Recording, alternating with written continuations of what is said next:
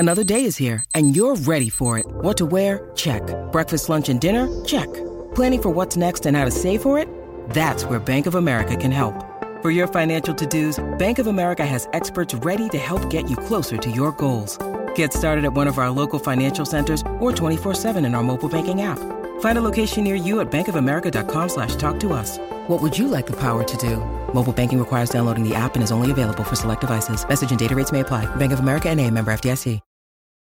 Families have a lot going on. Let Olly help manage the mental load with new cognitive health supplements for everyone 4 and up, like delicious Olly Focus Pops or Olly Mellow Pops for kids. And for parents, try 3 new Brainy Chews to help you focus, chill out, or get energized. Find these cognitive health buddies for the whole fam at Olly.com. That's OLLY.com. These statements have not been evaluated by the Food and Drug Administration. This product is not intended to diagnose, treat, cure, or prevent any disease.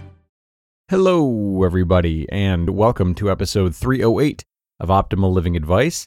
My name is Greg Audino. I am your host, here to take another listener question as per usual, a question about whatever life struggle they might be enduring, and offering some guidance and support as best I can. That's right. For those who are new here, we are the advice column turned podcast, answering questions each Monday, Wednesday, and Friday. And today, we have a longer question, so do listen carefully. And it's coming in from someone who has run into a bit of a disagreement with their fiancé when it comes to some wedding planning and is wondering how to navigate not just these differences of opinion, but looks like all differences of opinion and where that line is between being honest but not hurting one another. So let's get right into it and start optimizing your life. My fiancé and I have the most open and honest relationship I could ever dream of. The thoughts and feelings we've shared with each other through the 6 years we've been a couple makes us so vulnerable, and I feel like it's the most intimate thing we do together. However, there are some times I think we can be too honest and hurt the other's feelings. For example, I just spent 3 months on and off writing what I would like our officiant to read during our wedding next September, and finally shared it with my fiancé, which I was already nervous to do.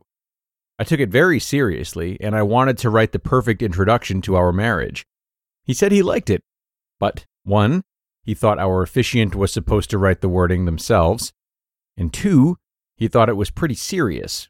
We are a pretty goofy couple, so I know it's not really in line with what we normally emulate together, but I guess I thought I would take our ceremony seriously and then party as our goofy selves after.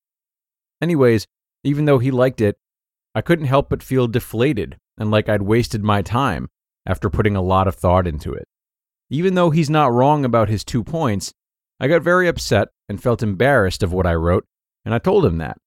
He instantly repeated that he liked it, and he felt bad for upsetting me and expressed extreme remorse. He's very considerate of my feelings, one of the many things I love about him. But now, both of us being honest has left us feeling a little sad. I don't even know if I want to use it anymore. What advice would you give on finding a balance of being honest with your partner while not taking it too far and saying something that will upset the other one's feelings? I want to bring the conversation back up, but I worry it could lead to more hurt feelings on both sides. Okay, thank you for sending this one in, Asker. Really happy to take this question today because I think it brings up some important talking points, especially as the months wind down before the big day. Congratulations, by the way. Great news. There's so much to love about what you've sent to me today. There's so much. Perhaps nothing more than how you describe the joy that you both derive from making a point of being so honest and so open with one another.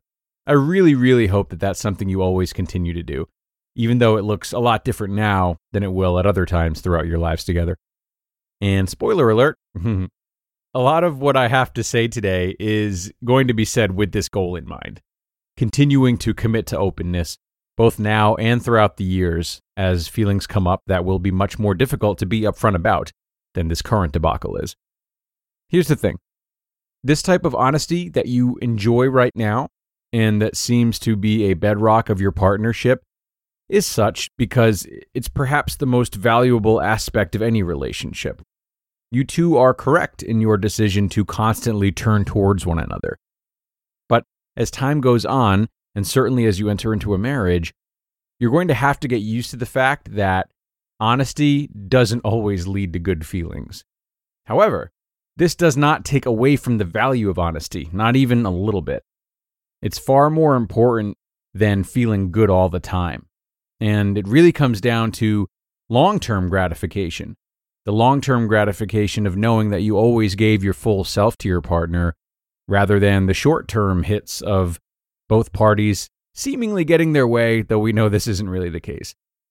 You both know that you care for one another, so if you're going to get married, you're going to have to trust that that care is in place and that you don't need to constantly reinforce it by sacrificing your true opinions towards one another or for one another. Obviously, you two are well-intentioned in wanting to protect one another's emotions like this, but it isn't nearly as important as the vulnerability that you two share. So you mustn't let your partner feeling bad chip away at your practice of regular transparency. You have to be on a relentless pursuit of that transparency, letting nothing get in your way. So let's think for a second about the situation that we have in front of us, what your question is about. There's a lot of emphasis on the ceremony of marriage, certainly, the presentation of it. It can be very challenging to feel as though our dream wedding is at risk.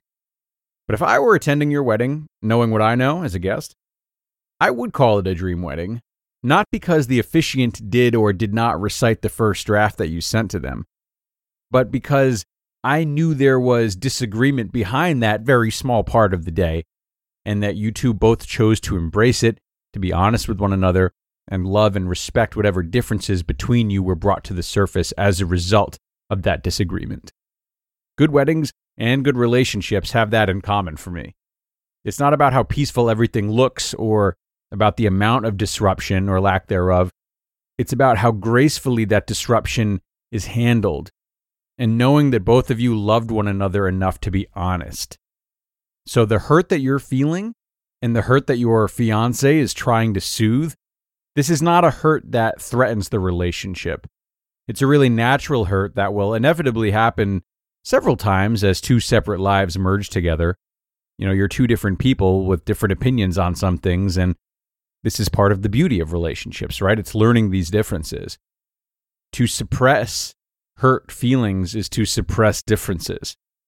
Nothing but good feelings on the surface over the years can slowly lead to a lot of resentment because you're so preoccupied with keeping part of yourself locked away if you feel it'll upset your partner. So trust that you are each strong individuals building a strong bond. You'll recover from this disagreement. It's a very minuscule part of your marriage, and it would be an absolute travesty if something this small took away from the integrity of always choosing to be honest with one another. So, in an effort to avoid getting into this nasty habit of putting happy feelings before truthful feelings, I would bring this back up with him if you're not at peace with it. Bring it back up with him with several goals in mind. Settling on exactly what the officiant will say is one goal, sure, but it's not nearly as important as what should be the primary goal, and that would be allowing yourselves to disagree on this for the sake of honesty, allowing yourselves to each be a little dissatisfied with the outcome if necessary, but not confusing this dissatisfaction for an unsuccessful negotiation or an unsuccessful relationship. Letting one another be a little upset helps you to break free from any degree of codependency you might have. If this is something that's particularly hard for one or both of you, it could be an excellent checkpoint in couples counseling. Couples counseling that seemingly to me, in your case, for what it's worth, would be purely supplementary to an already healthy relationship. The more you can lean into this truthfulness that you know may not be what one another wants to hear, keeping in mind that A, you still love one another, and B, giving one another this space is sometimes the best thing you can do for your relationship and is even a symbol of trust, then the better off you'll be. It's one of the best long-term habits for a couple that I can possibly think of. So go tell your fiancé that you want to keep talking about this and encourage him to be truthful and not rescind his ideas just to make you feel better. Any hurt feelings that may come up now, think of them as mere investments or just forms of collateral damage in a war that is absolutely worth fighting. Look, Bumble knows you're exhausted by dating. All the, must not take yourself too seriously, and 6'1" since that matters, and what do I even say other than, hey?